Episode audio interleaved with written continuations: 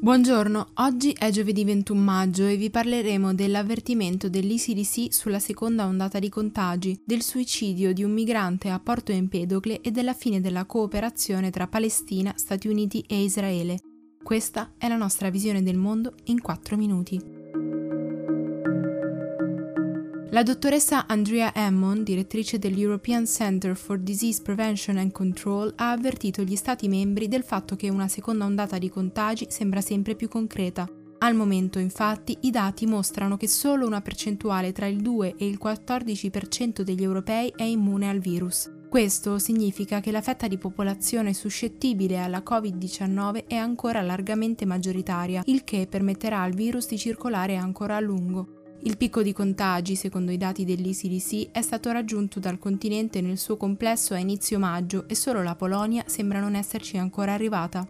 Nel frattempo continuano le accuse di Donald Trump contro la Cina, responsabile, secondo il presidente, di uno sterminio di massa a causa della sua incompetenza. Intanto, però, negli Stati Uniti i dati raccolti dai sindacati mostrano che la stragrande maggioranza degli operatori sanitari non è stato testato per il coronavirus, è costretto a riutilizzare più volte gli stessi dispositivi di sicurezza o addirittura non ne ha a disposizione. Sono più di 100 ad oggi gli infermieri morti dall'inizio della pandemia.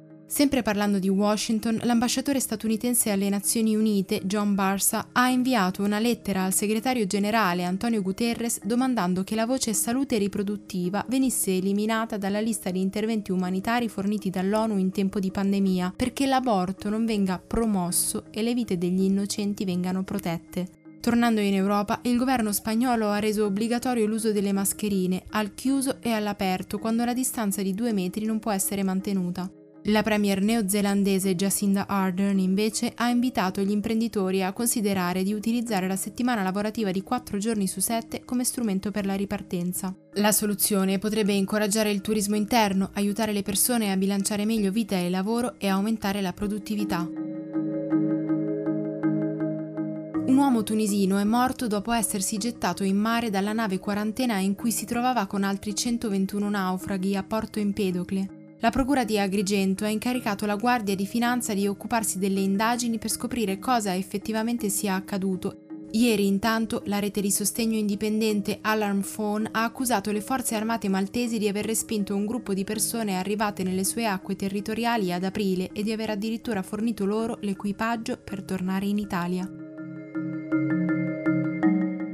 Leader palestinese Mahmoud Abbas ha dichiarato la fine della cooperazione tra l'Organizzazione per la liberazione della Palestina, Israele e gli Stati Uniti. Non è chiaro quali conseguenze pratiche abbia questo cambiamento, ma riguarderà anche la collaborazione per il mantenimento della sicurezza dell'area. L'annuncio è arrivato dopo che il primo ministro Benjamin Netanyahu ha affermato che una delle priorità del nuovo governo sarà rivendicare la sovranità di Israele sulla Cisgiordania, annettendo quei territori probabilmente con il sostegno del presidente statunitense Donald Trump.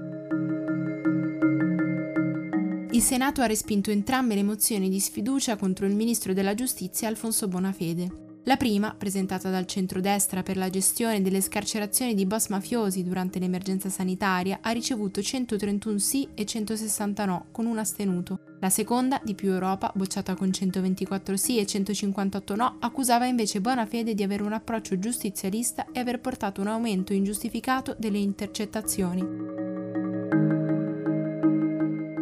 gruppo di ricerca dell'Università di Cambridge e del British Antarctic Survey ha mappato per sei anni le alghe microscopiche che stanno colorando di verde alcune zone dell'Antartide. La conclusione di questo studio, pubblicato ieri sulla rivista Nature, sostiene che questi organismi si stanno espandendo sempre di più per via del riscaldamento globale. L'obiettivo finale è capire quale sia l'impatto della cosiddetta nave verde sul ciclo del carbonio, impatto che potrebbe essere positivo nella riduzione della CO2 e dell'effetto serra.